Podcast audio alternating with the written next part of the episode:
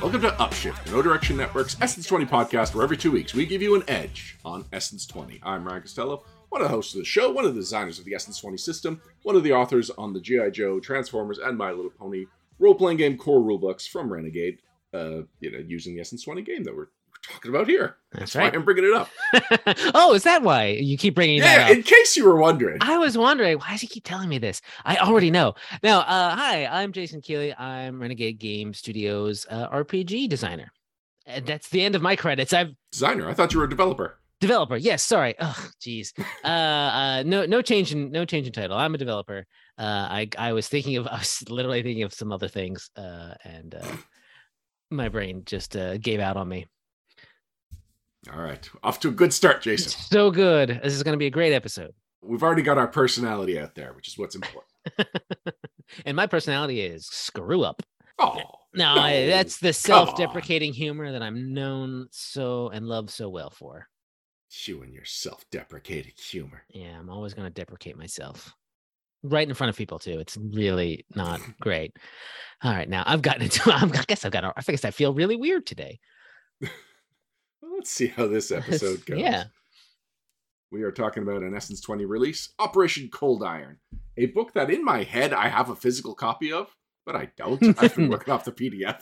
No, no one does. No one has a physical. Copy. No one does. Yeah, it. hasn't even gone out yet, but the PDF was sent out to pre-orders, so the the people that support Renegade they get benefits like that. They get early Mhm. access to the PDFs, and so it's been in pre-order customers' hands for a few weeks now. Has, is it all the way up to a month? Has it been that long? I don't think so. Three weeks at most. I want to say. my mental timeline of a product of how long it's been out Yeah. changes as soon as the PDF gets out. Now it just feels like Operation Cold Iron's been out forever, when technically it's not even in anyone's hands. yeah.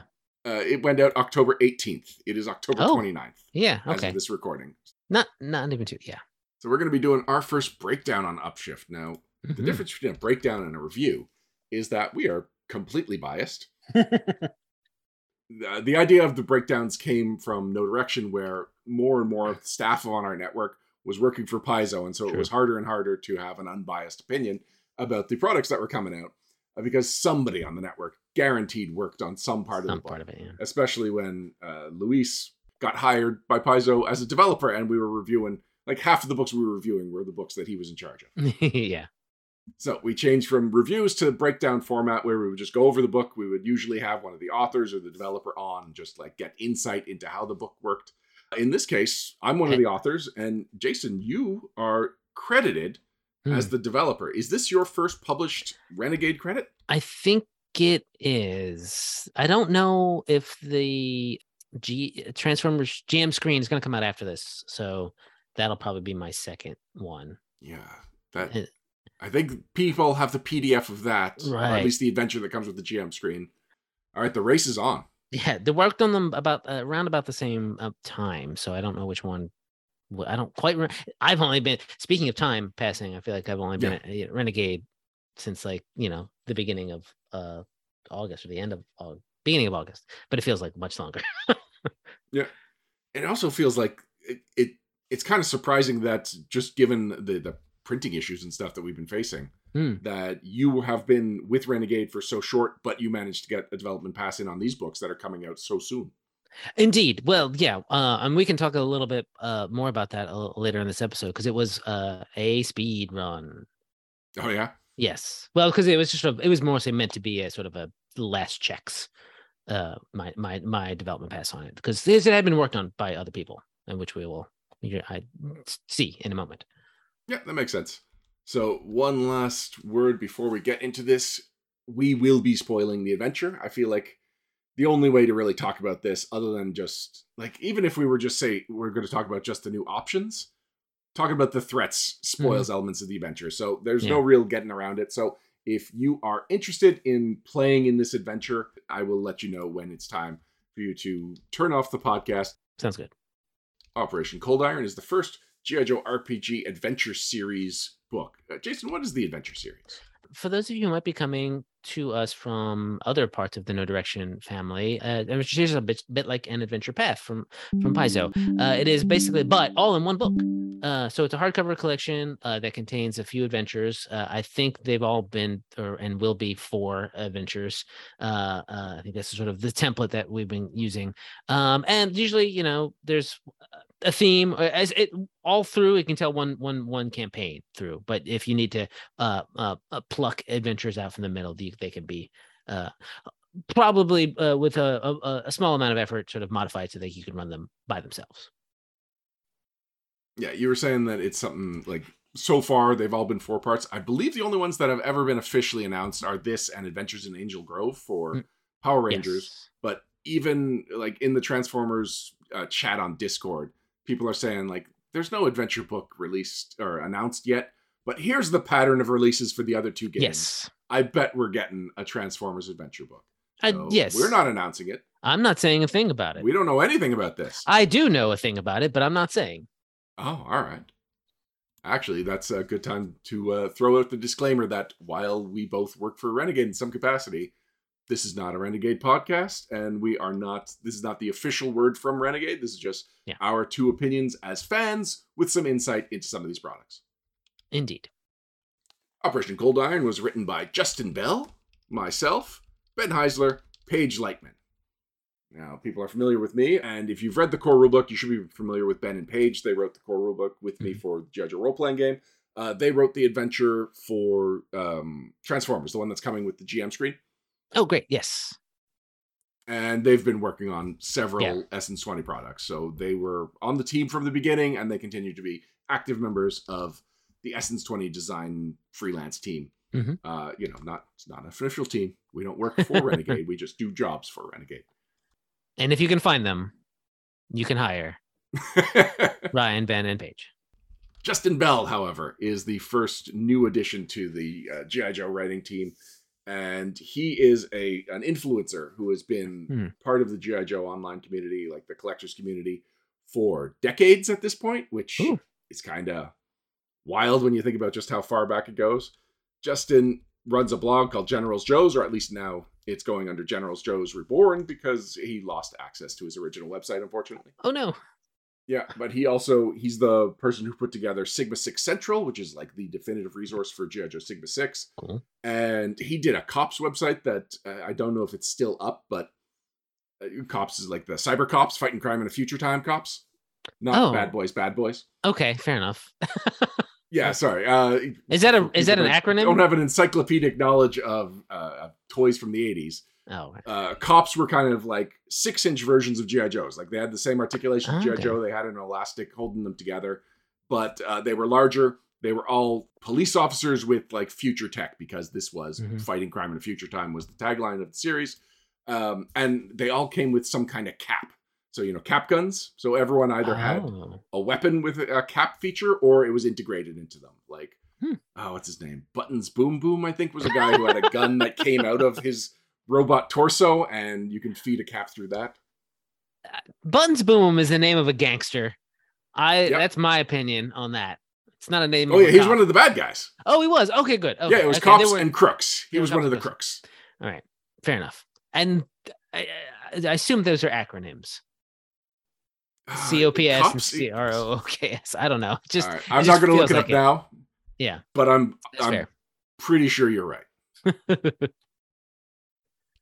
uh, Justin also used to co-host the What's on Joe Mind podcast, and one of my favorite memories of that podcast is they were doing an episode on GI Joe Retaliation. So the second live action, uh, sorry, live action GI Joe yeah. movie that came out, mm-hmm. and they had all just seen it. They were sharing their thoughts and then as things were winding down, they were getting ready to close it up. And Justin just says, like, yeah, hold hold on a minute, guys. Uh, I'm just working on something. So they stall for a few minutes. And then the director of GI Joe Retaliation comes on the podcast and he's like, hey guys, I'm really nervous right now. My new movie is out. Can I just hang out with some G.I. Joe fans? Oh, wow. And so Justin had just coordinated that over Twitter while they were recording this episode reviewing that movie which they didn't even give it a glowing review. They were like yeah. pretty happy with it. Okay, well, I didn't tell that to the director, but yeah, then they just chatted with the director for another like two hours of the podcast. Wowzers! So Justin has been a very active member of the JoJo community, and when we were talking about bringing on additional writers, he uh, he's also a published novelist. I should mention he is a professional writer oh, great. who also just happens to be a big GI Joe fan. And so, uh, yeah, when we were putting together a team for this product, I cashed in my chips I said like, look, let's do this. Let, we should bring Justin in. He would definitely be an asset for this team and this product.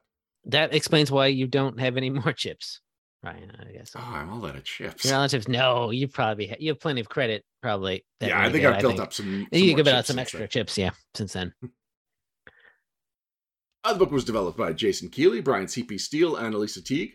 So, as you were saying, you uh, were brought in for like one last development run. So, I guess the majority of the time it was Elisa, who I'm not surprised. Elisa was the senior game designer at Renegade for the, Yeah. the Essence 20 line. Um, she was doing most of the development, and uh, Bryan C.P. Steele is another designer on Essence 20. He is the author of Emerald Oubliette, the adventure that comes with the G.I. Joe GM screen. Uh, he's a writer on Power Rangers and Transformers, primarily beyond that. And I don't know how much development he's done, but it might have just been he's someone that's familiar with the system at Yeah. a time before the core rulebooks were out. So there were a handful of people that really knew what Essence 20 was. So he might have been brought in for that. Yeah, that makes sense. So you were saying that there was more to get into about how uh, how the development went. we we can talk about like it was sort of yeah it was like it was pre before it got put out put on the page and it was just kind of like hey this needs to be you know kind of format you know check the formatting on it because we want to make sure that it's all uh, uh, uh, put together well and maybe take kind of like kind of an editing pass on it i would i would say uh sort of a, a, a big final editing pass um and but you know uh, uh, uh, being who i am i made a couple tweaks. Um because there were a couple places I was like, oh, this could be a little stronger. Uh and uh and you know reorganizing some things and and and uh, uh making sure that you know just sort of making sure that when it gets laid out it it doesn't take um you know uh, extra two weeks to make sure that everything looks the way it's supposed to look right we we what we do when we well, this sort of thing is make sure that in the word document it's got certain sort of styles applied to the text Mm.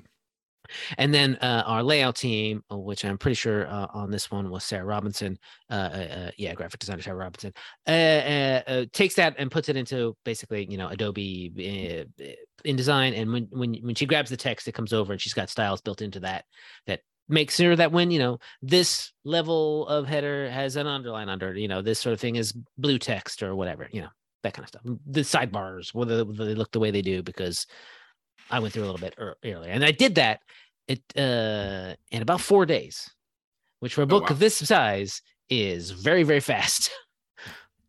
So now I do use the built-in headers in Google Docs, but I don't know if they're compatible with what she has to do. I don't think they are. I mean, it's Yeah. one of the big parts of my job is to make sure that the thing is uh, formatted correctly for Mhm. the layout, the graphic design of the of the book. Um, so oftentimes um, that does mean uh, taking a, a document that someone has worked hard on and stripping out all those sort of headers, uh, not, not not the text of them, just sort of all in the kind of formatting, and then reapplying the formatting. So headers, I, I, I find that one easy, but the thing that I uh, put a lot of time and effort into is bolding when it should be bold. Like apparently all skill tests should be bolded. That Yes. wasn't necessarily the case at the beginning, and still trying to figure out which words we officially capitalize and which ones we don't. Yeah, there was a lot of me going through and just sort of making some decisions too. I think Yeah, uh, in those four days, I'd be like, okay, I've seen this a couple times because I, I I'd read all the core books at that point. I, I maybe I think I did do a little bit of the GM screen uh, at that point, and and making some snap decisions that are like, okay, this now, well, this doesn't feel like it should be capitalized anymore. I think it's fine if Mm. it's not capitalized from now on, right? So there's so so as you as as you go through all of these these upcoming products that are happening from uh uh this book on, and it I think there's going to be you'll see some evolution, maybe a little bit some changing. I'll try to keep things generally the same, like bolding of the skill test and making sure that they're worded, you know, that how they're worded is sort of the same.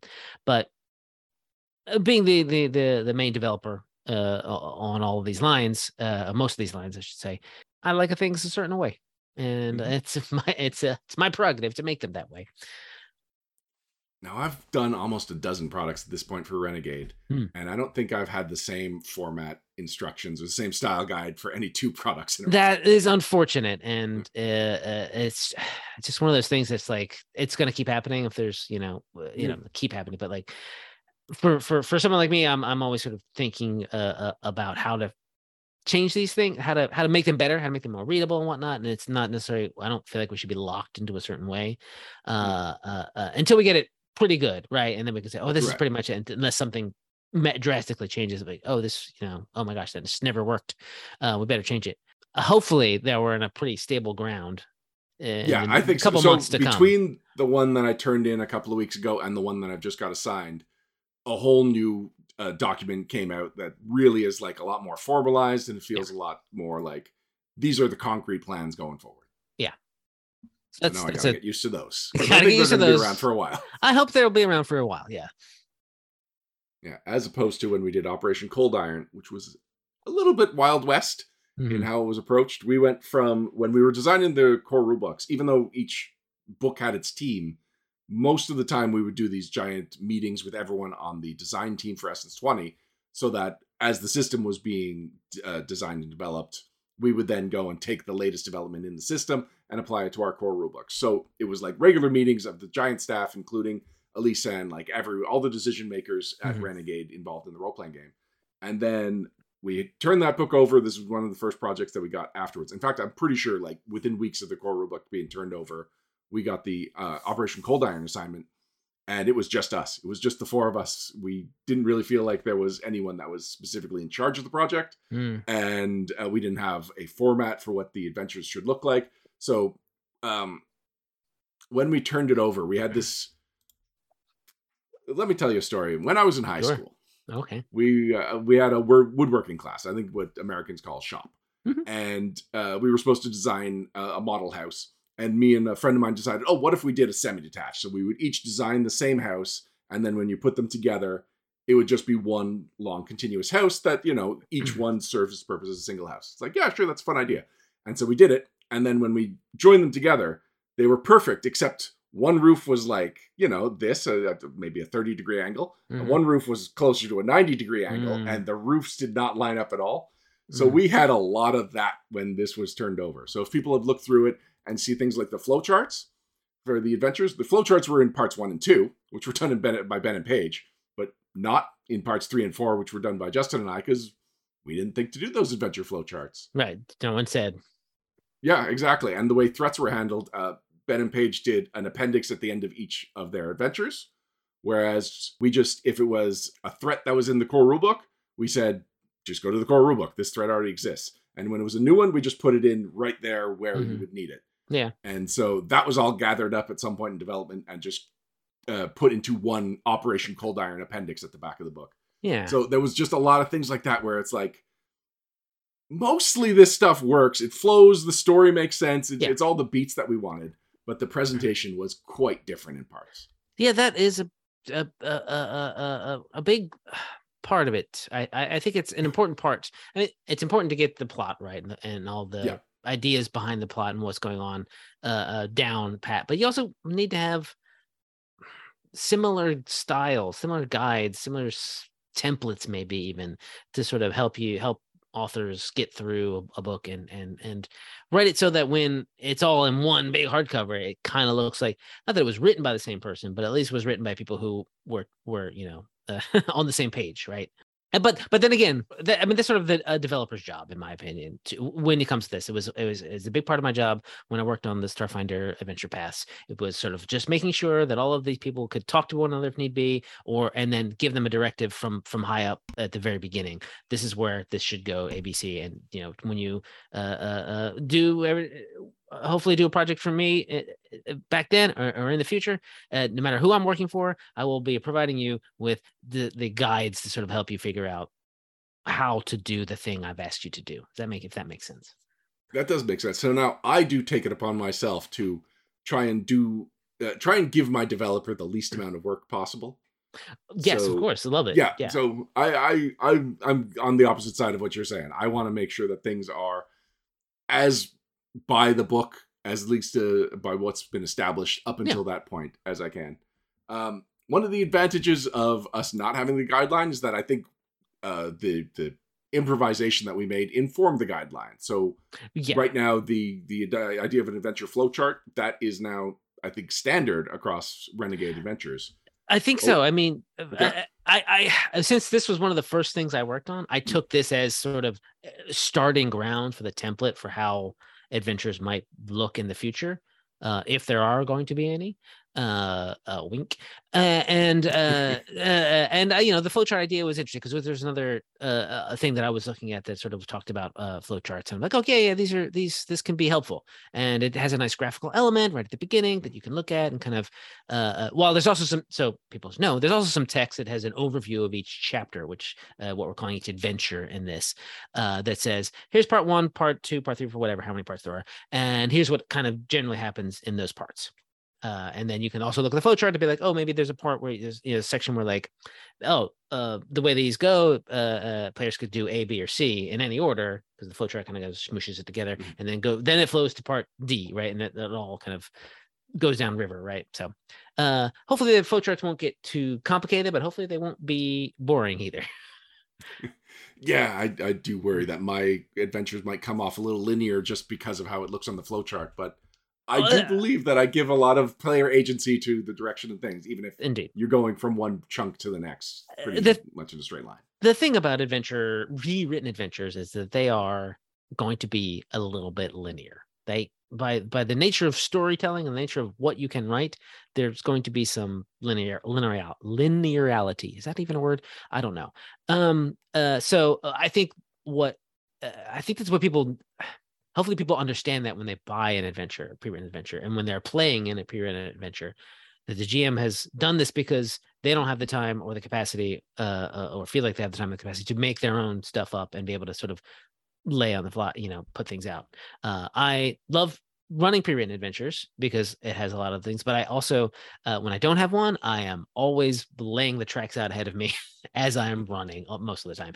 Especially on a one shot and i'm just like oh i have some ideas of what's going to happen and then people like immediately when i have an idea of something's going to happen someone in the another player is going to be like oh what if we did this? And i was like i didn't think of that so let's just go with that and i'll just see i'll i've got some ideas i'll try to push them back into the into the into frame basically. Uh, but uh, uh you know, as I was saying, pre-written adventures kind of have to have a structure. And and you know, pre-written adventures can go like, oh, this part where you can do A, B, or C in any order. That's the sort of branching structure that I think is most easy to write in a pre-written adventure. All right, the last credits that I've cherry picked for our list here is mm-hmm. the artists. So I just want to give a shout out to Steve Morris for this cover. Not only does it look incredible, it's pretty exciting for me personally in that I only wrote one of the four adventures in here, but this art is uh, the final scene of my oh, yeah. final adventure. So it is cool that like I got to see that specific scene laid out with Snake Eyes, uh, Flint, Lady Jaye. All three of those are some of my favorite Joes. Yeah, we've got uh, the the snake armor is front and center. So like, it's not really a spoiler to say that snake armor shows up and plays some armor yeah. in this adventure. Uh, we've got Cover Girl off to one side, Snow Job, who I am shocked how often he's shown up in art in these books because I've avoided any mention of Snowjob because I think he has the dumbest code name. It's the weird name, and and he's I don't know who he's looking at, and he's looking back towards the towards. He's the looking at the reader. Viewer. He's looking at the reader. Exactly. Like, hey, come on, we're going to some place cold. Let's do it. We can't do this without you, is what he's saying. Yeah, there you go. He does raising his I'm fist say, say "Yo, Joe." I think. Uh, some of the other artists, uh, Robert Atkins, who has done some book, uh, some work on the core rulebook, and is just he does work on the IDW comic book. He is incredible, and he has an encyclopedic knowledge of GI Joe. Like so, nice. often he'll get the art order, he'll do the the foreground scene like he's asked, and then he'll just add a little background element that he knows completely works in it. Like uh, he did the Renegade art, so the the Renegade uh, role. He well, did the art for the Renegade role, and it's Taurus front and center but in the background, you can see Mercer, who is another renegade from G.I. Joe. Oh, yeah. Like the renegades are a subgroup within G.I. Joe. And so, like, he knows what makes the most sense to be adding in the background just nice. to, like, add to the art. And it's, I guess, just bonus art because it's not been asked for. He's being paid for what's in the foreground, but yeah. he's adding this really specific details in the background. Uh, the rest of the artists I'm not as familiar with. Jasper Hathaway, Fernando Lopez, Goncalo Lopez, Steve Morris, Brian Shearer, uh, and Hasbro provided art. I am familiar with Hasbro provided art. They do yes, work. they do. They do some good work. Uh, but there is a fair amount of original art in this, and mm-hmm. it is geared towards the you know the the actual adventures. There's some really yep. fun um, artwork that opens some of the scenes. One of my favorite pieces is in Mission Three, which we'll get to. If you go to the table of contents, you can see. Oh, sorry, not the table of contents. The credit page. You can see the Snowcat is there, and Snowcat is one of those most iconic GI Joe vehicles to me. Uh, it's just got a cool look, cool shape, and you recognize it right away, which I think is important for the art that we're going to be using. We want to make sure that the stuff that we're putting out there is the stuff that people stuff who know, maybe yeah. even are only like fairly familiar with GI Joe will recognize that and be, you know, the memories will wash over them. Indeed. But I think we are ready to get to spoilers. So Let's if you are not planning on GMing this adventure, then I recommend you uh, say goodbye now. We'll uh, we'll see you next time. We'll we'll be back. Okay, now that they're gone. Oh yeah, yeah. Man, players are dumb. oh, I wasn't gonna go there. Oh, you got mean, Ryan. Oh, well, I thought that was. I don't know. I thought we were. I was gonna say how much like- I like players and how much I respect my uh, uh players. I just didn't want to. I just didn't want to embarrass them while they were here. Oh, that's what I meant too. I didn't want to embarrass anyone. I do want to start with a couple of warnings for people that are planning on GMing it. There's a couple of things in the uh, introduction that I think need to be brought to people's attention. One of them is that it says if you have not played Snake Pit, the adventure from the G.I. Joe role playing game core rulebook, and Emerald Oubliette, the adventure from the game master screen, stop reading now. It's in capitals with an exclamation point. There's these. This adventure is completely unrelated to those two adventures. It's true. So if you have purchased this book and the book is telling you to stop reading, I can just assure you, you can actually ignore that part. yes, I mean, I think it's stop reading now because if you're planning to play through this adventure series, stop reading now. The rest of this book is full of secrets and it's- Sure. Well, so the whole sentence is if you are a player that has not played through that adventure or yes. are planning on playing through it. It- so the yeah. second half, yes, I agree with. Yeah. If you are That playing through this, don't read it. But if you have not played Snake Pit or Emerald Oubliette, you're okay to read this entire book and it will not spoil either of those adventures. That's true. Uh, I, there's also, I was surprised that I could not find a conclusive answer to this of Hmm.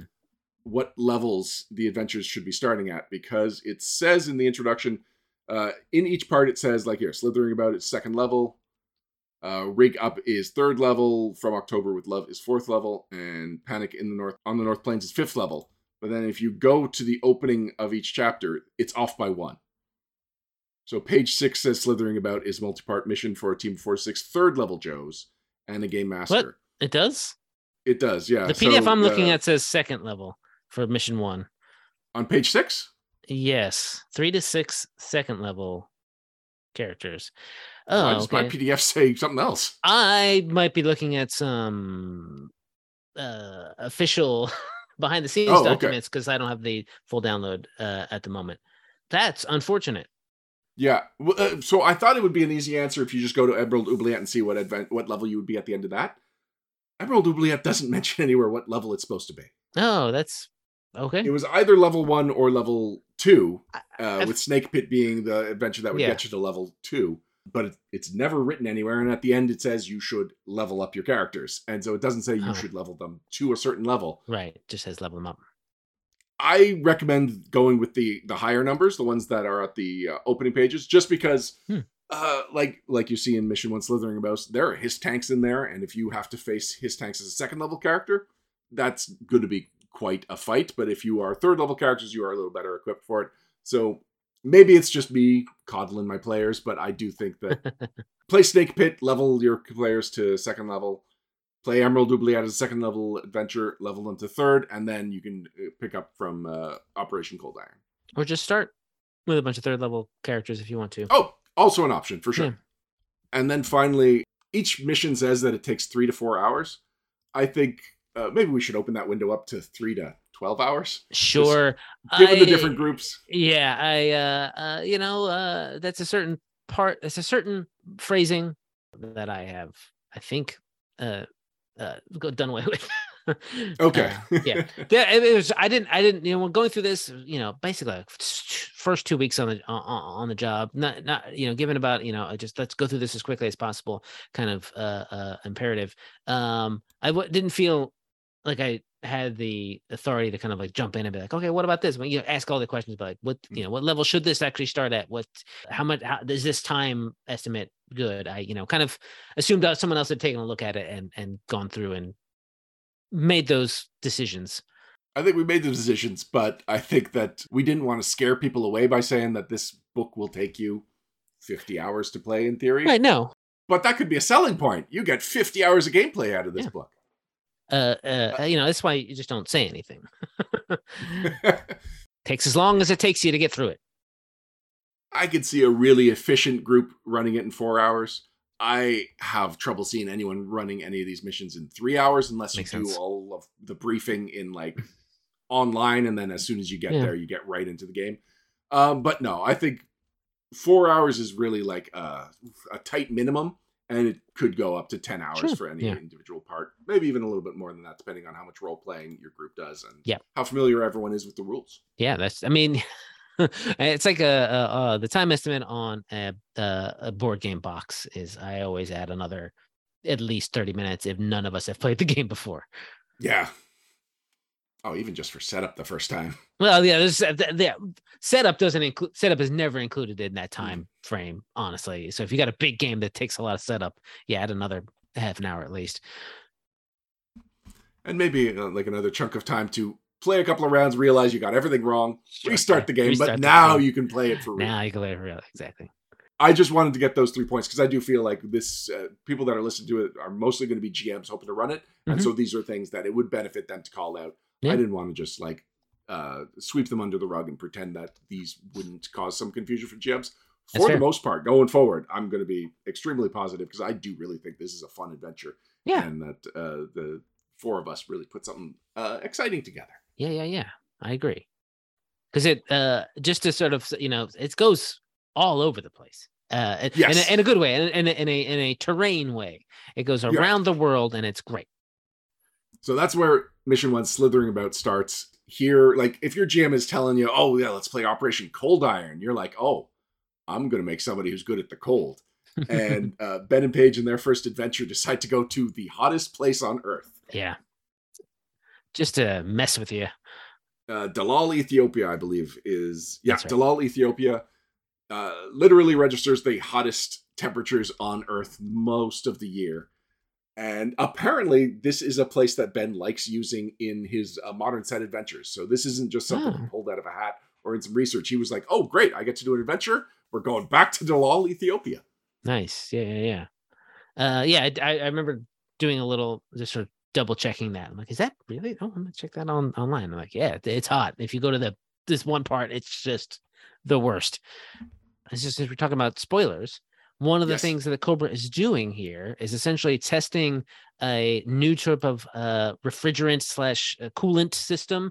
Uh, so, what better place to test it than the under the most extreme conditions? Because if it can work there, then they can deploy it. I guess on the sun. I don't know where Cobra else is going to be. If it's hotter than the hottest place on Earth, but you know, uh, uh, uh, might as well do the stress tests. Yeah. So the MacGuffin that kind of links the four adventures is heavy water and uh, for people that remember the animated series, the mass device was a teleporter Cobra used, and there were three specific elements that they needed to power the mass device, and heavy water was one of the three.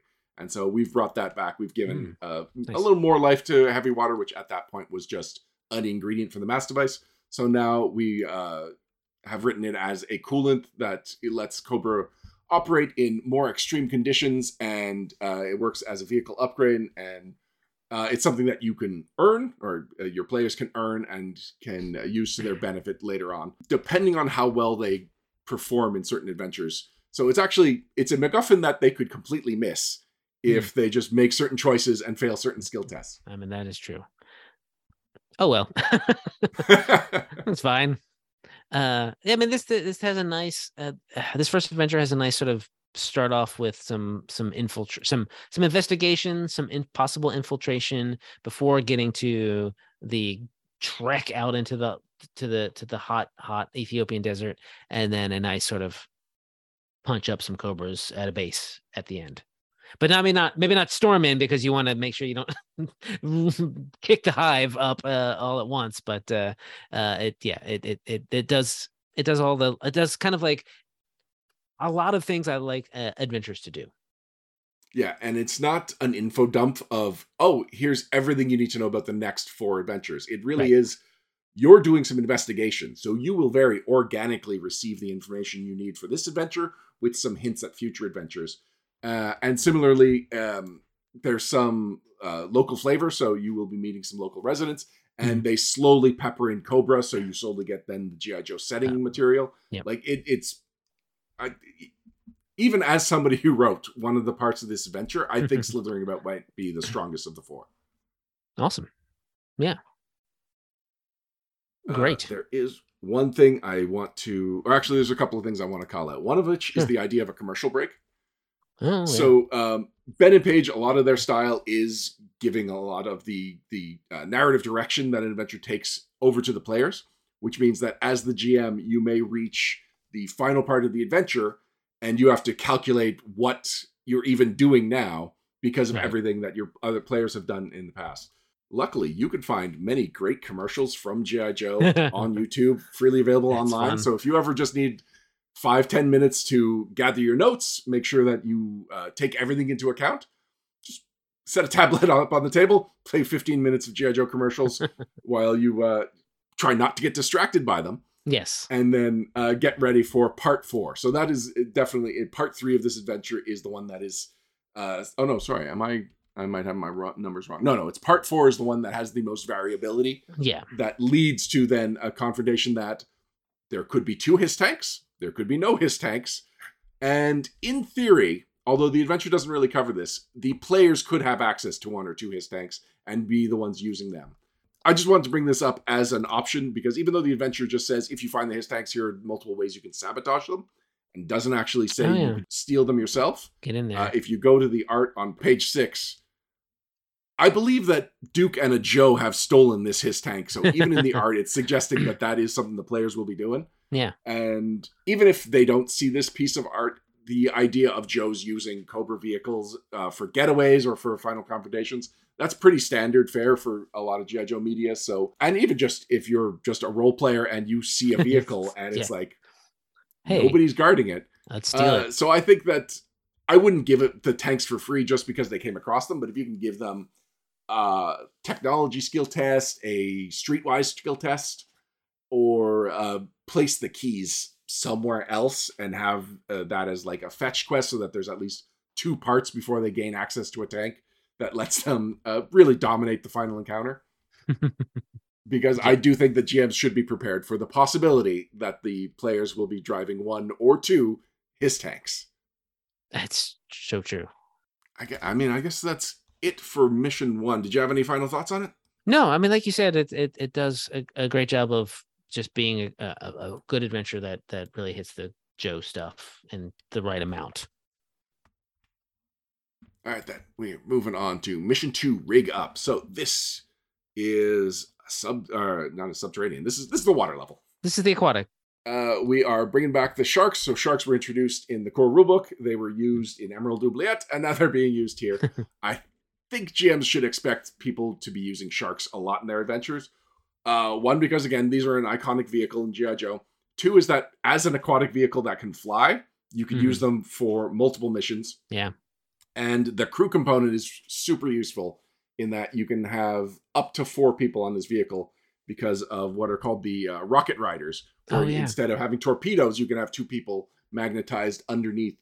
and so, uh, if only one person in your group has driving skills, Yeah. all four of them can technically get into one vehicle and move to the uh, vehicle portion of the mission. It it starts with that sort of fun, you know, under underwater stuff that uh, leads you. So basically, the uh, the Joes here are uh, uh, uh, following up on some. Uh, what are they following up on exactly? Some ships supplying intel heavy they water. gathered Yeah. in Ethiopia mission. about the heavy water. yeah that there might be someone supplying and they you know uh, go towards that ship but then realize that there's some uh, maybe an underwater base and and go deeper and then once that happens the underwater base part is it's a little dungeon crawly in a lot in, a way i would Yep. say because there's ways that the the, uh, the uh, you know it's not a linear tromp through the dungeon it's sort of like uh, you could enter it from two different places uh, and that depends on you know uh, uh, uh, what you just did underwater and then sort of sneak around or just trying to kick the door in uh, and and start guns ablazing to take out all the uh, the dreadnoks that have uh, taken over this actual uh, base. It's a it's an uh, actual underwater area uh, that is I think testing um, uh, or um, lab. There's some lab personnel there that are basically kidnapped, and uh, the dreadnoks have have taken over. in the planning stages of this adventure, I propose that this would either feature the Dreadnoks, and we can use Zanzibar, who is the Dreadnok pirate, like he's a canonical character that the, the Dreadnoks have an actual pirate uh, on their team. So it was either him and we filled a, a advanced tech research station with just dumb bikers, so we have a nice contrast of like Yeah, technology versus the people that are occupying it. Or the other option was we go with Cesspool, who is a Cobra's bioterrorist, and he's got his own uh, legion of troops. He's got the Toxo Vipers, the Sludge Vipers, Mm, right. and so we would just put it with people that are like uh, environmentally appropriate for this kind of research station. That if I were Cobra, I would probably sooner assign them than the biker mercenaries to this mission. Uh, but if I were writing an episode about this, like a, a cartoon or a comic about this, I would absolutely go with the Dreadnoks. Uh, but I, I gave those two proposals to Ben and Paige and uh, said, like, you know, these are the two things, the two directions I could see this going. And Ben was just like, I'm fine either way. Do you really have a preference? And I was like, I'm glad you asked, Ben, because when else do we get to use Zanzibar in his element? And it's about the right level for what uh, kind of a threat Zanzibar poses, because he's Mhm. not. He's not an A-list character. He is no. somewhere past L. oh no, that low. But in in a situation like this, he gets to shine because Mhm. he is in his element. He is the pirate in charge of a base full of dreadnoks. Indeed. Uh, and once you've sort of got through this uh, underwater base, uh, I like that there is a, a at the end has this exciting choice where Zanzibar goes, "I've got a computer virus," and he chucks it on the computer, and it's going to end up blowing the place up or, or turning off all the life support. So all those innocents are still inside are going to drown. Uh, you can search to stop it, or you can I'm gonna, or you can choose to catch me. Sort of classic villain nonsense. Uh, but also there's a chance that you could just do both. Like if Yeah. you've got a good enough team who's who's just got the right amount of skills, uh, you can have someone stopping the computer virus or doing things, and then have someone else chasing Zanzibar and his uh, what the heck does he the sea cat or something like that? Uh, Um, he is in the Sea Ray. This Sea uh, Ray. I like the Sea Ray, and it's I'm really glad we have stats for it because it is kind of the Cobra equivalent of the shark in Yeah. that it can fly and can go underwater. Um, but Zanzibar actually came with uh, a vehicle. You Oh, couldn't just really? buy Zanzibar on a card. He has what's called his air skiff, and it was just like a little, basically a chair, like a jet chair. um, I guess picture MODOK. Now picture somebody Sure. has kicked MODOK out of his chair, and, And that, now it's a it, yeah. pirate sitting in it. Uh, so I, I'm not sure why Ben decided to go with an original vehicle instead of the one associated with Can- uh, Zanzibar. Can that thing go underwater? It sounds like it's not no, it's a skiff, thing. so it, Yeah. it kind of hovers above water. yeah. So Sea Ray is why. the more interesting vehicle and is the better vehicle for GMs to have in their arsenal. Uh. I'm just not sure uh, what motivated him to choose it over Zanzibar's trademark vehicle. I guess we'll never know. I mean, I guess I could ask Ben. You could just ask him. But uh, Uh. to reflect what you were saying about how there's multiple ways you can go, if you go to the debriefing, Yes. there's a cascade of Yeah. if this happened to read this, if this happened to read that.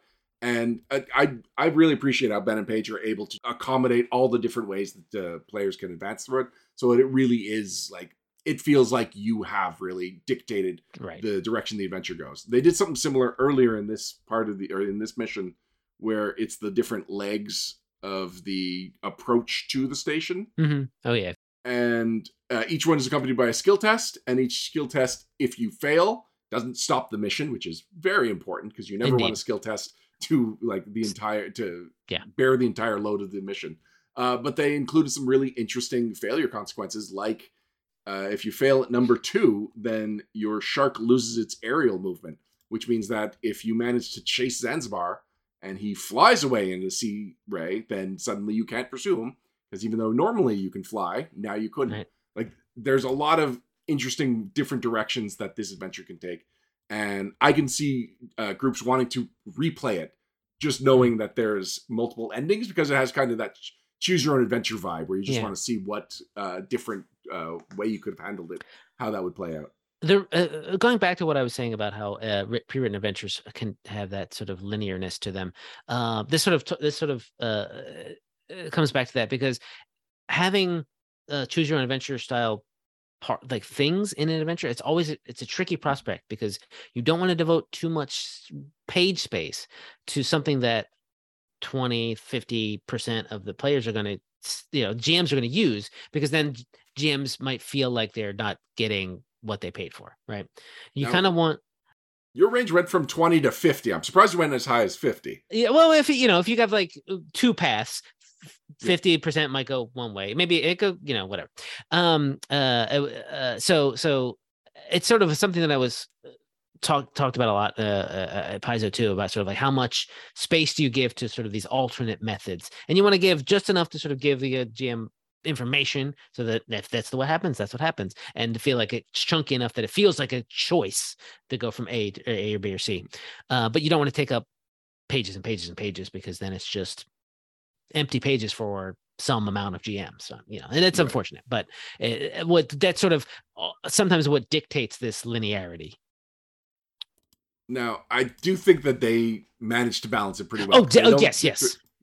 And on top of it, not taking up too much space in this mission, this is the one mission of four that is like this. Mm, so it's not like every single mission has multiple different directions that it could go because that would just be like hard be on the the GM mentally. Yes, and indeed. it would use up a lot of different space. So, uh, a couple of them have parts that have multiple directions right. you can go. Yeah. But this is the only adventure that's really a lot more of a sandbox. Yes. And and and like you said it's underwater. It's underwater. Like you said in the debriefing, there's sort of these chunks that this happens. And they're they're very they're very much uh, binary. Like, did Zanzibar get away or did you get him? And they're just here's a paragraph that I think it's uh Scarlett says to you or uh, uh, uh, uh, you know, says, Oh, you did you got him? Good job. Oh, you didn't get him, he got away. Oh, that's too bad, Joe's. Keep, keep it next time. Yeah, it's a bad job. Uh, but but they don't take up a lot of space. These sort of extra, these little chunks, so they all fit on basically one page, and less than one page even. Uh, and that's a great way to sort of now now basically, you know, there's six of them ish, maybe seven. The combinations, well, that's in the hundreds. Hmm. And then uh, the reward that's thrown on in the end is also you can gain access to every water coolant that Cobra's been using if things go really well, if you manage to preserve at least 50% of the data in the adventure. So again, it's fairly easy for a GM to keep track of whether or not that happened because it's not like you have to keep track of every single percentage of data mm-hmm. and then figure out uh, how far across the line they went. It really is if you succeed at this section, uh, you save more than 60% and therefore you uh, have checked that box. Right. Yeah. Classic, classic sort of helpful note for the for the GMs to be like, yeah, just run with it.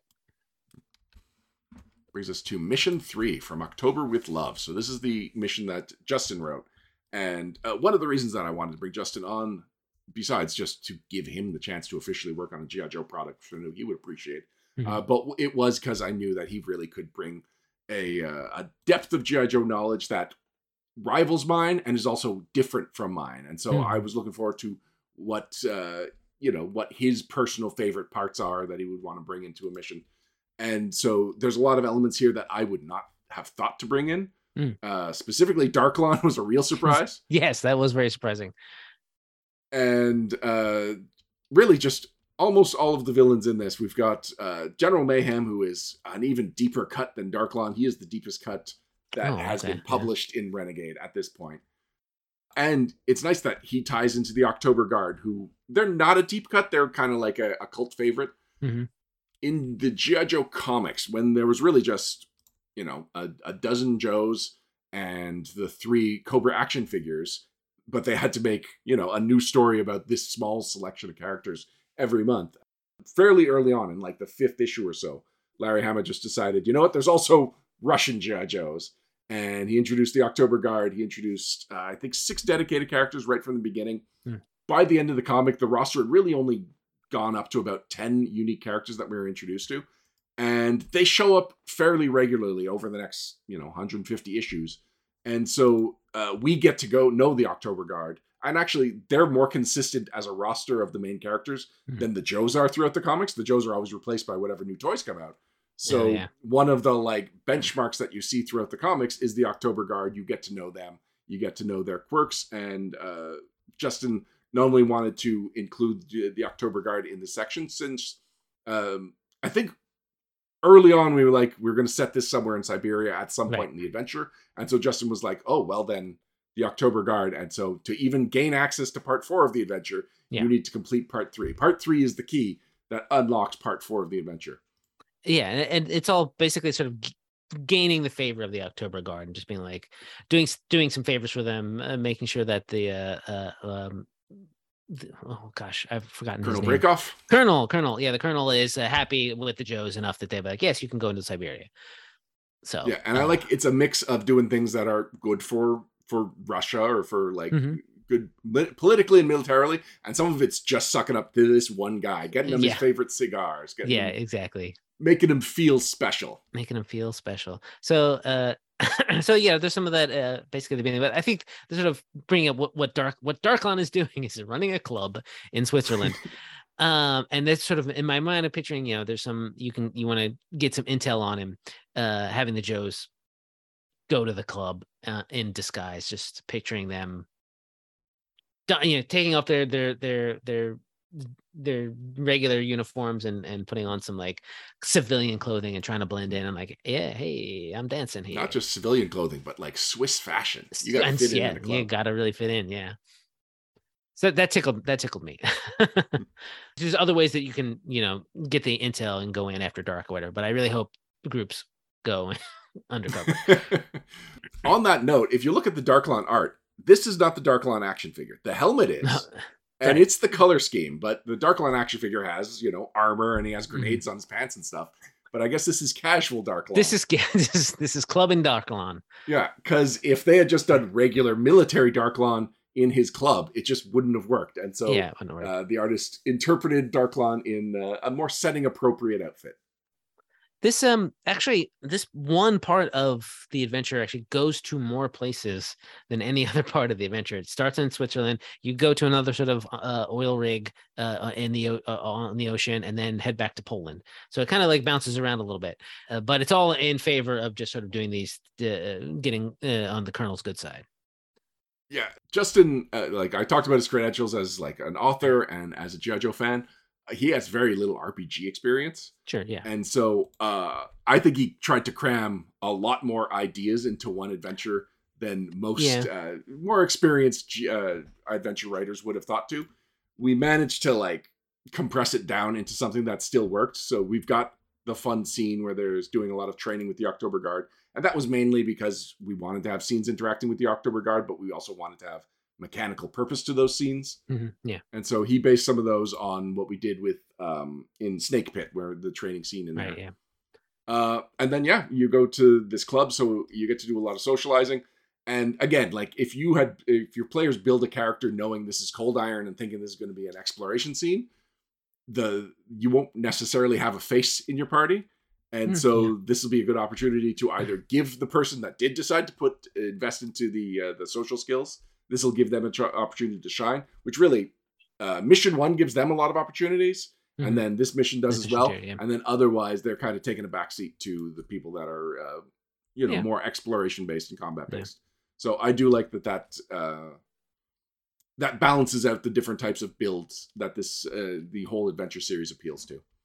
Uh, and then we go to the International Research Station, which this I I will admit it's a little samey since we had just done an adventure in yeah an Arctic underwater facility, um, and neither one of them could have like I think we only realized that we'd kind of retread this ground um, way too late in their writing because this entire yeah. thing was written so that the Hydro Viper, which is an existing action figure, uh, and we have we have art for it in the back, I believe. But anyway, that's true. Yeah. Um, if uh, if you're not familiar with the Hydro Viper, so the way GI Joes were designed is that uh, the designer would get a buck, which is just like a, a featureless but articulated action figure, and then they would sculpt on details on top of it, and every now and then they could shave off some to give it a different shape.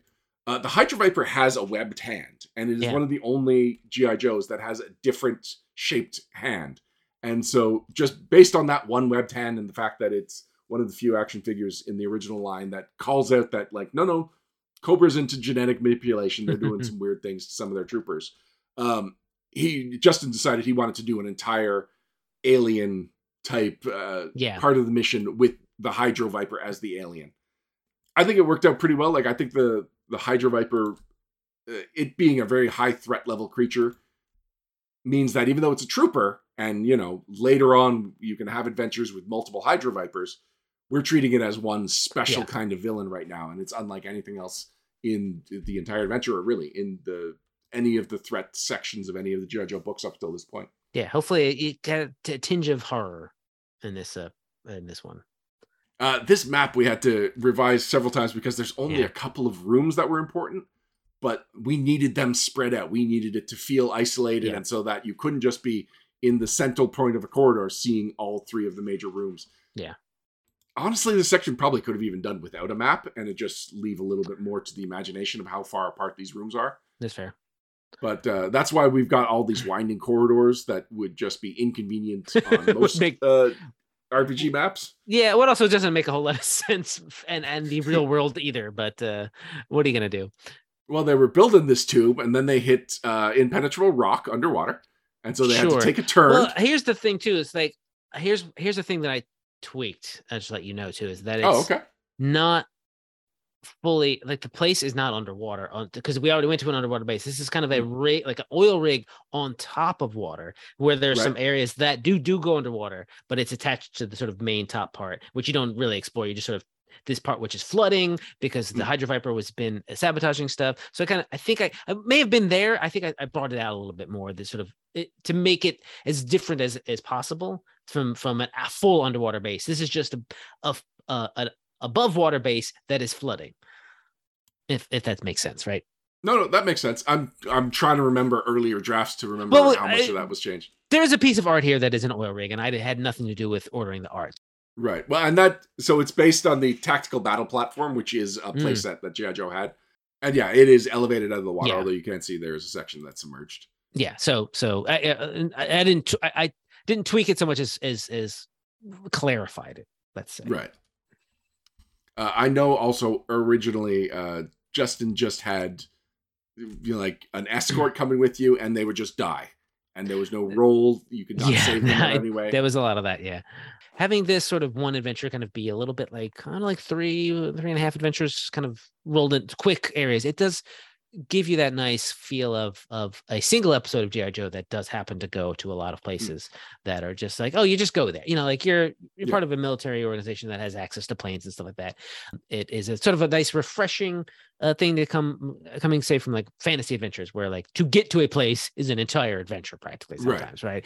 No, this is just literally going to like bam, bam, bam. Oh, now we've got the information. We know where General Mayhem is. He's in Poland. Go assault this farm, basically that he's hiding out on, and you assault the farm, uh, and uh, uh, take him out. This is a very brief, uh, page-wise. It's only like a couple pages, almost a single combat.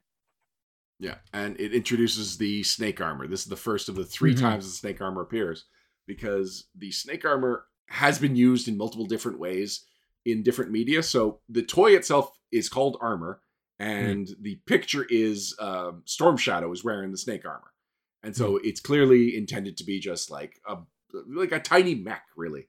Yeah. But then in the animated series, they just made it a robot Hmm. and there was nobody inside of the mech. And then the comic had Snake Eyes trapped inside, and they was like he's Mm. he's being brainwashed, and it's forcing him to automate these this robot. And any one of those is interesting, but the idea that there's just one thing that does all three of those really Yeah. intrigued me. And so I And it didn't know how often we would use snake armor going forward in more adventures. So I was like, we got to make sure we get all three different versions of snake armor represented here. So the snake Nice. armor in cybernetic mode shows up here, which is the lowest of the three robot. CRs that this Yeah. one suit of armor has. And uh, uh, there's a couple of other deep cuts in here. So Gears is a character that that Justin decided to use as an NPC, but he is uh, a member of GI Joe in the uh, the action figure line. I don't think he's ever been adapted to anything because he was like right at the end of the line, and there was already a cast of hundreds by then. But Yeah. also, he mentions that there's Techno Vipers and a Techno Viper officer, and that Techno Viper officer has like a golden chest plate. So Techno Viper is traditionally silver and purple, Hmm. but there was one repaint again around the same. Actually, Wow. uh, so Gears and the Techno Viper both came with a mech in like a two. Like like every now and then there would be like a paired. Here's the GI Joe version of this vehicle. Here's the Cobra version of this vehicle. Mhm. Kind of very He Man like in how they would just do like same concept but now split good guys and bad guys. And so Gears was in one of those, and the Techno Viper officer was in the other. So he's managed to Oh, call cool. out to both ends of that. nice. Uh, and yeah, and then in the end, you can just tally up Brekhov's favor and see which vehicles you get to roll out with. Uh, right. Which does bring us to the the biggest issue, unfortunately, with the adventure, and that is that the Polar Battle Bear stats uh, were left out of the adventure. Yes, in the in the layout process, unfortunately, uh, uh just got skipped, uh, and I didn't notice. yeah, unfortunately, I didn't notice either. It was one of the readers uh, had got it. and he's like, "Is it just me? I can't find the polar battle bear." And I was like, "Oh shoot!"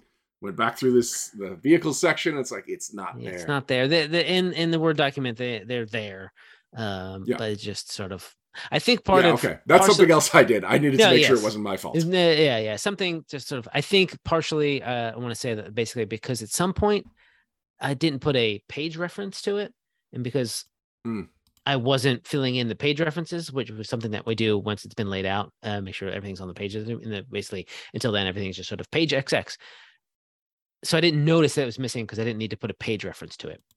Yeah, and I can see how that happens because it's like they're first referenced at the end of part four, uh, part three, but yeah. they only come into play in part four. Part four so yeah. where exactly the page reference would even go is uh, debatable because it's like yeah, part true. four just writes the vehicles that are available to you because it doesn't assume how well yeah. you did on the Brekhov chart. Yeah. Yeah. Well.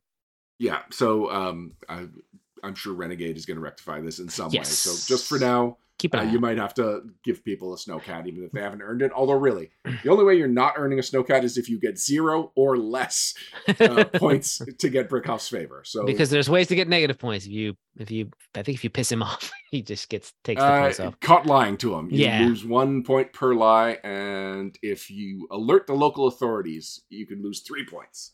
Yeah, if you just go go into that Swiss club and yeah, he doesn't care for that. Ugh. And that brings us to Panic in the North Plains. Uh, this is definitely going long. Definitely Jason, a long one, yeah, for sure. Yeah, no, let's do this. Uh, I, uh, uh, if we do those questions we have at the end, maybe we could do them really, really quick, or possibly skip them, or and talk about them next time. Uh, we only have the four. Anyway, sure. let's see how where we are after the end of Panic in the North Plains. Yep.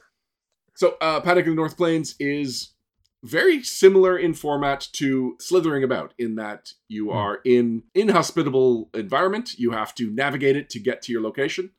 We throw in a vehicle scene here and then you have the the, the moving about in a single uh, concentrated location before finally having your your fight scene.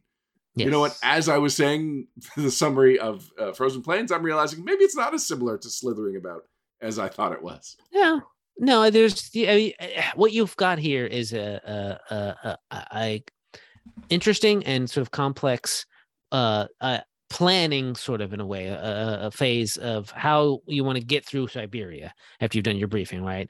Uh, and then you there's a there's a there's a die roll. I think there's just the one, um, and then you, there's a big chart.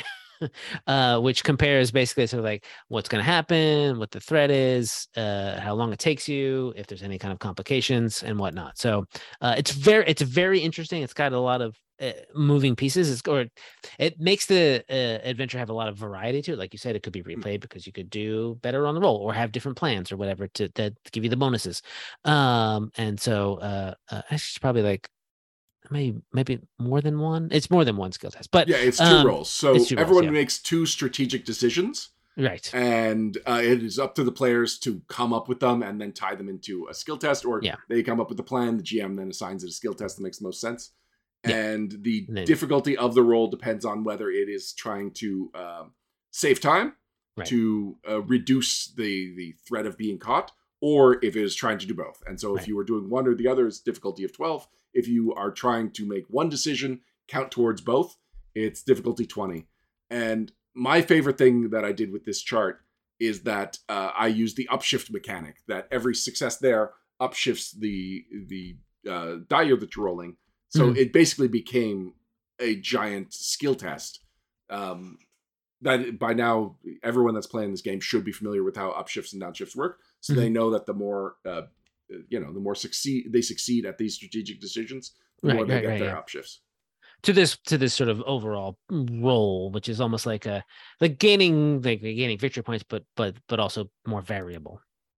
Yeah, and so the more that you are, uh, uh, let's see, the safer you want it to be, I believe, the higher the upshift on the threat roll, because by the time you get to the end, there's like no threat at all. Mm-hmm. And uh, same thing, yeah, time. So if you're totally focused on one, there'll be probably no threats, but it'll take you forever, and then there are complications yeah. because of that.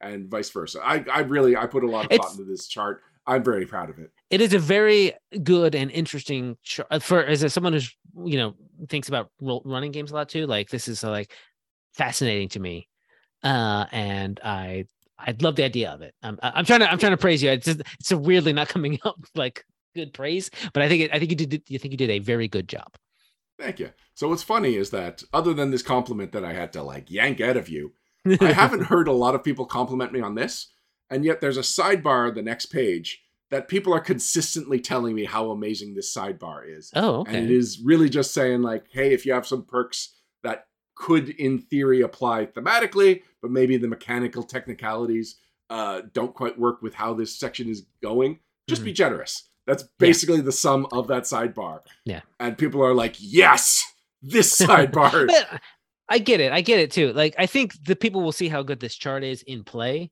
Reading the, the sidebar was about before you Mm. even begin play. I think it, it comes across as good because there's nothing worse than having a great plan in a role playing game, having uh, and feeling that your character is very skilled at doing these sorts of things, and then rolling terribly. You Yeah. know, and, and it just it just feels real bad, and it's one of those unfortunate things about certain uh, you know about such variableness in a role playing game. But the yeah, sidebar is also good too. Thank you. I also like the sidebar. Excellent. Our friend Luis has complimented me before on the wordplay that I managed to fit into the sections whenever I do writing for him. Mm-hmm. Yes. and like how I name things. And I think I have really uh, achieved a new level of wordplay with armored slalom. An armored column is the tanks that are running Oh, in a row. A slalom is a downhill race, which is what this is. You are driving your tanks Mhm. downhill and passing the multiple, basically like the flags that you would be trying to avoid if you're doing a speed run. Um, yeah, so I turned that into a downhill combat. I did not know that Oh. was wordplay. Just assume, Jason. I, I I normally do. I do assume, and it, but if it doesn't jump out at me, I'm not going to try to like you know change it so it is more wordplay to me. But I just yeah, it's great. It's it makes sense. It's a slalom. There's or there's there's there's there's you know thing uh, armored vehicles. It makes sense. Mhm. I also normally when you're incorporating vehicles into it, you've got the three different ways you can do vehicles. You can do both sides are in vehicles. The PCs are on foot, but the bad guys are in vehicles, and that's really when the vehicle is the biggest threat. Mhm. And then the most rare is when the PCs are in vehicles and they're going against people on foot because then you're just like bowling over them. Yeah. And that is exactly what this is. This is just delight in having a vehicle because the entire last adventure was about earning this vehicle.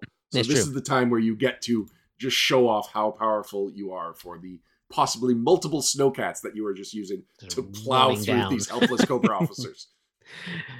exactly. Then we get into the facility. For the most part, it's fairly standard. You're going around this Mhm. facility. There's different things you can interact with. I love a good environmental inter- interaction. Yes. And that's why we've got this giant crane right in the middle. Yeah. I think I've worked some kind of giant crane into every adventure I've written. hey, yeah, but uh, one thing I do want to point out is the Shadow Man. yeah. That's really I really enjoy this part too.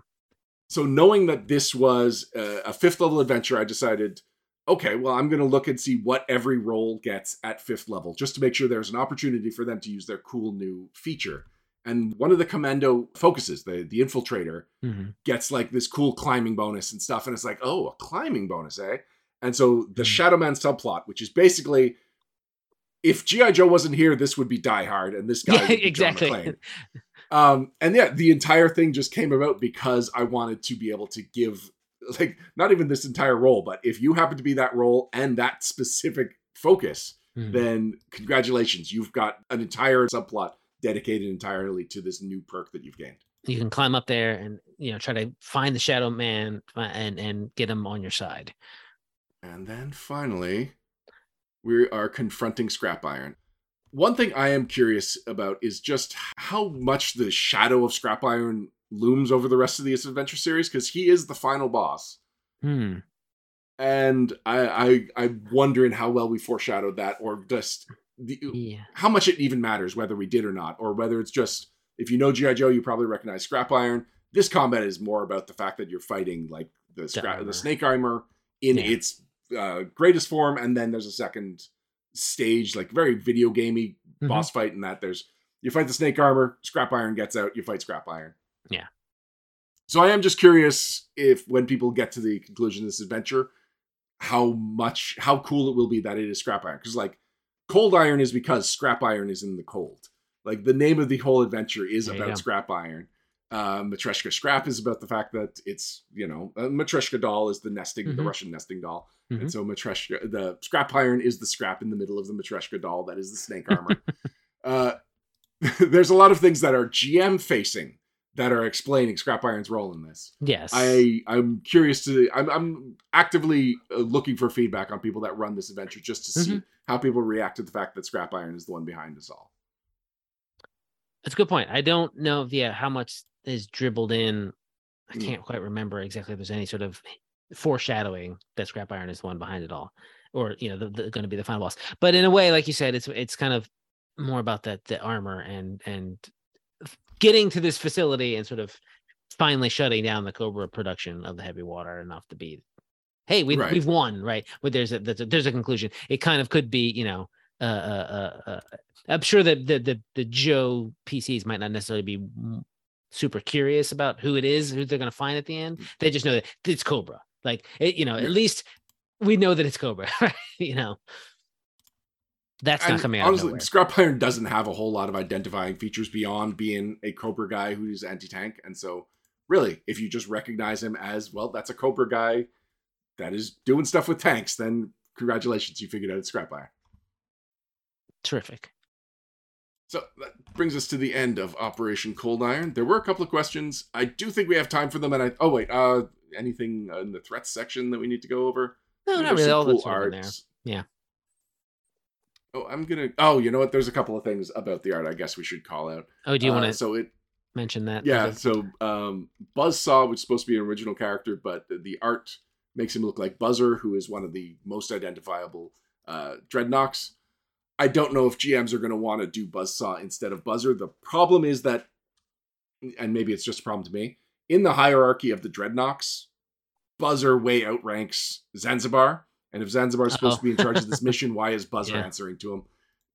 So, uh, for those who don't know, Buzzer's thing is that like most of the Dreadnoks are bikers. He's a Cambridge student who was studying the psychology of bikers and oh. then indoctrinated himself through his studies. And so okay. he he joined up, and he's generally uh, portrayed as the smart Dreadnok, and mm. he's usually uh, second in command after uh, Zartan until the introduction of, of Zarana. But yeah, so basically, like he's third from the top of the Dreadnoks, and just saying like, well, instead of Buzzsaw, say it's Buzzer. I don't, I don't know. And then similarly, we've got uh, Snapper and Razor, which is a Dreadnok uh, alligator handler and his alligator. Uh, and they are the art is clearly based on Crocmaster, uh, down to like he's even got the Cobra logo, not a Dreadnok logo. Oh yeah, he does, doesn't he? Yeah. Um. Yeah, it's just uh, at some point someone commissioned art and said like Cobra character within an alligator, and I'm not someone sure where the communication up, yeah. broke down, but yeah, yeah, this is a specific character known for his alligators. So now we've got really cool buzzer art and really cool Crocmaster art and just how the adventure uses them is unfortunately not entirely authentic. And the better your players know GI Joe, the more they will call out, uh, "Why is Crocmaster with the Dreadnoks?" or "Why are they calling him Snapper when that's clearly Crocmaster?" He's in disguise, undercover. He's got a different black mask over. Different, but this is this is more of a deep, deep blue. Uh, but I'm also happy we've got Techno Viper art uh, because Techno Vipers have shown up in just about every adventure, I believe, up until this point, and so yeah. just feels like even if they're not a super popular toy, they're super functional in when you're writing an adventure, you're probably going to want a Techno Viper in there. It's true, yeah. But, all right, yeah, we can move on just to the couple of questions that we got. One of them actually was someone asking, and I don't have this question written down, but um, the deck building game has also announced their next expansion, which is Cold Snap, and he was like, "Why all the cold?" and was this coordinated or anything and it really was not in fact it probably would have benefited us if we'd done one and then the other and we could have reused some art i have a feeling yeah. that because they both were in development at the same time just coincidentally uh, we lost the opportunity to reuse the art in fact cold snap is cold and it has dreadnoks yeah as like it introduces sure. the dreadnoks to the deck building game so there's a lot of weird crossover that's just just parallel thinking we parallel thinking yep not, i bet yep All right. Uh, Juggernaut wants to know how do you determine requisition limits and why are they so different? They comment uh, than what's presented in the core rulebook. So the core rulebook says, yeah, when you are running a requisition phase, if it does not say the maximum number of requisition attempts, assume it is three per player. But these do. So the fact that it's different is just that that is the default to fall back on if the adventure doesn't tell you. Like if you're adapting, mm-hmm. say, um, uh, Enter the Collection, the generic uh, Essence 20 adventure that came out for Free RPG Day two years ago at this point, that won't necessarily have a requisition phase. So just assume it's three requisition attempts per player. Whereas uh, in this case, we just went with here's the pool. Uh, you know, here's here's the flat number. This is the number of checks you get, and then specifically, it also says the number of them that are available. And for um, for slithering about, that's actually a very low. It's like it's a high number of attempts that you can get, and a very low number of uh, kits that you can successfully get in the end. And the idea here is that just you're new to the Joes, and so you don't have full access to the armory. You get a lot of chances to prove yourself. So there's like thematic elements to it, and as the adventure goes on, those two numbers start getting a little closer, yeah. where it's eventually on par. That they assume if you're making a requisition test, you're going to be able to succeed, and so you get that many attempts and that many that access to that many options. Great, makes sense. Uh, and Cyclone adds to that, just to be clear, the limits and upgrades only counts for upgrades acquired through the normal requisition system, not granted by perks. Okay, yes. So yeah, um, yeah, when it says the maximum number, this is being requisitioned at the moment. So yeah. if you get mission critical gear, that doesn't count against it, and if you get an item from perk, also doesn't count against it. This is yeah. just on top of that when you're going into the scene uh, and you're asking for additional equipment. Uh, BK313. So Brian asked, why did the temperature play such a big role in Dallol, but not so much in Siberia? Uh, it's, it's sort of what I think is that Dallol is the hottest place on Earth. Siberia mm-hmm. is not the coldest place on Earth. True. It's cold for sure. So it's sort of really stress that hotness in Dallol by worrying about all that temperature. And then Siberia, you're I guess when you go to Ethiopia, Dallol, you're like, yeah, it might, you might, it's hot there, uh, but you're not necessarily knowing that you're going to be heading out of the desert. But when you're heading to Siberia, like, here's some whole heavy wet. You, you're going in the cold. We know where you're going to someplace that's cold. You're there's nothing but cold out there in Siberia. Have this heavy, heavy, um, whatever, uh, w- uh, winter weather gear, basically, right? Uh, that you get. I think is a mission. You're given that as part of the rec- yeah. uh, requisition phase. So I, I think it's just sort of to to make it so it's not it's that's not the interesting part in a way right the cold of siberia is not the interesting part about siberia it's about the snow and the, the, vehicles and stuff like that so that's what i think what would you say so i would say it was just that it not necessarily the cold but the environment does play a major role in both of the adventures it's yeah. just how ben Paige how ben and Paige versus i chose yeah. to present it um, in that theirs was more about uh, modifiers and you know mm-hmm. having to figure out specific ways to avoid the penalties that you're getting. Whereas uh, it's the the March to Siberia is the entire scene about like you're in a really inhospitable environment. How are you going to deal with that? And yeah, true.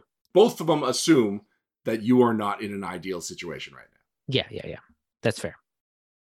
Uh, finally, Juggernaut has one more question, and I saved this one for last because uh, it's the heaviest one. But mm. do real world situations impact the writing? For example, was there any concern about including the Oktober Guard given the Russian invasion of Ukraine? And uh, the answer is yes. This was written before the invasion happened, although obviously, uh, you know, Vladimir Putin has been on most people's villain lists, yeah, real world villain lists for a while now. Uh, but specifically, one of the things that came up is that uh, General Mayhem is actually Ukrainian. The idea that you are siding with a Russian military force against a Ukrainian man even if it's someone that is no longer uh, in Ukraine and has clearly thrown in with Destro and is right. clearly a bad guy.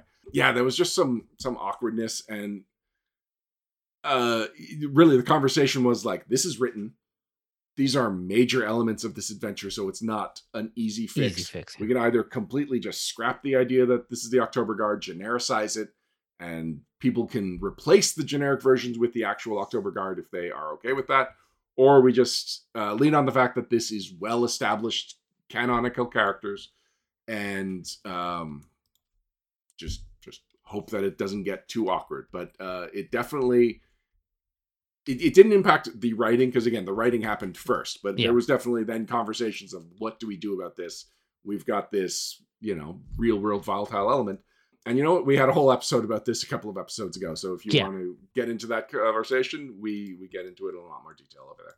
Indeed, but it's good to have those conversations too, though. Uh, in general, when you're after, even after you know, oh, we've written something, and then and then the real world has changed to make this, you know, an awkward thing to have to bring up at a gaming table. You know, have those conversations. Yep. All right. Well, that brings us to the conclusion of our first breakdown. These are very long episodes, Jason. So I don't know how I, how we're going to be doing these.